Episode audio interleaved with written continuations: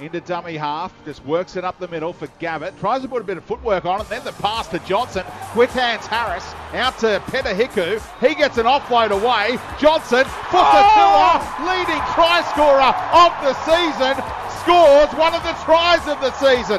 He finished it off, but the hands, that was Harlem Globetrotter stuff from the Warriors. Wow! 10 2 Warriors, kick to come. What about the hands from the Warriors? Peta Hiku has done this last week. Right in front of the left hand upright. Unfamiliar territory for Mansour. Cleary kicking. Peachey getting there and scoring the first Panthers try of the afternoon. It'll be 12 6 with a kick to come. They'll go upstairs, but it's A-OK. Peachey has scored for all money. And we have a try, the first of the afternoon from the home team off the brilliance of Cleary. It'll be 12 6. Couldn't jolt it free. Now Cleary goes through the hands. They go through the hands on the last, and it works out beautifully. Tyrone Peachey has a double inside 28 minutes. It's 18 12 with a kick to come. No bunker required. And they are on fire. And the Warriors a little shell shocked after losing their captain, Tuivasa Sheck. They cough up a try almost immediately. Well, they do, and it's a turnover possession, and where they're giving the Panthers the ball. Last couple of sets, they've turned the ball inside their own half, and Kata races up here but slips. Cleary spots that and just goes through the hands.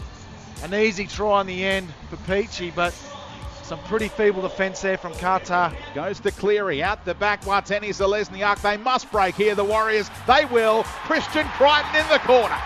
The fans rise at ANZ Stadium. And on that fourth or fifth successive set, the Panthers do strike on the right wing.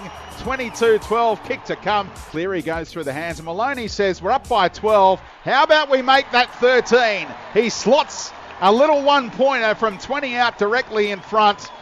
Time stood still. The Warriors could get no pressure on Maloney, and he is a big game player. He loves September, and he says 25 12, thanks to Bryden's lawyers protecting your future, looks really good right now.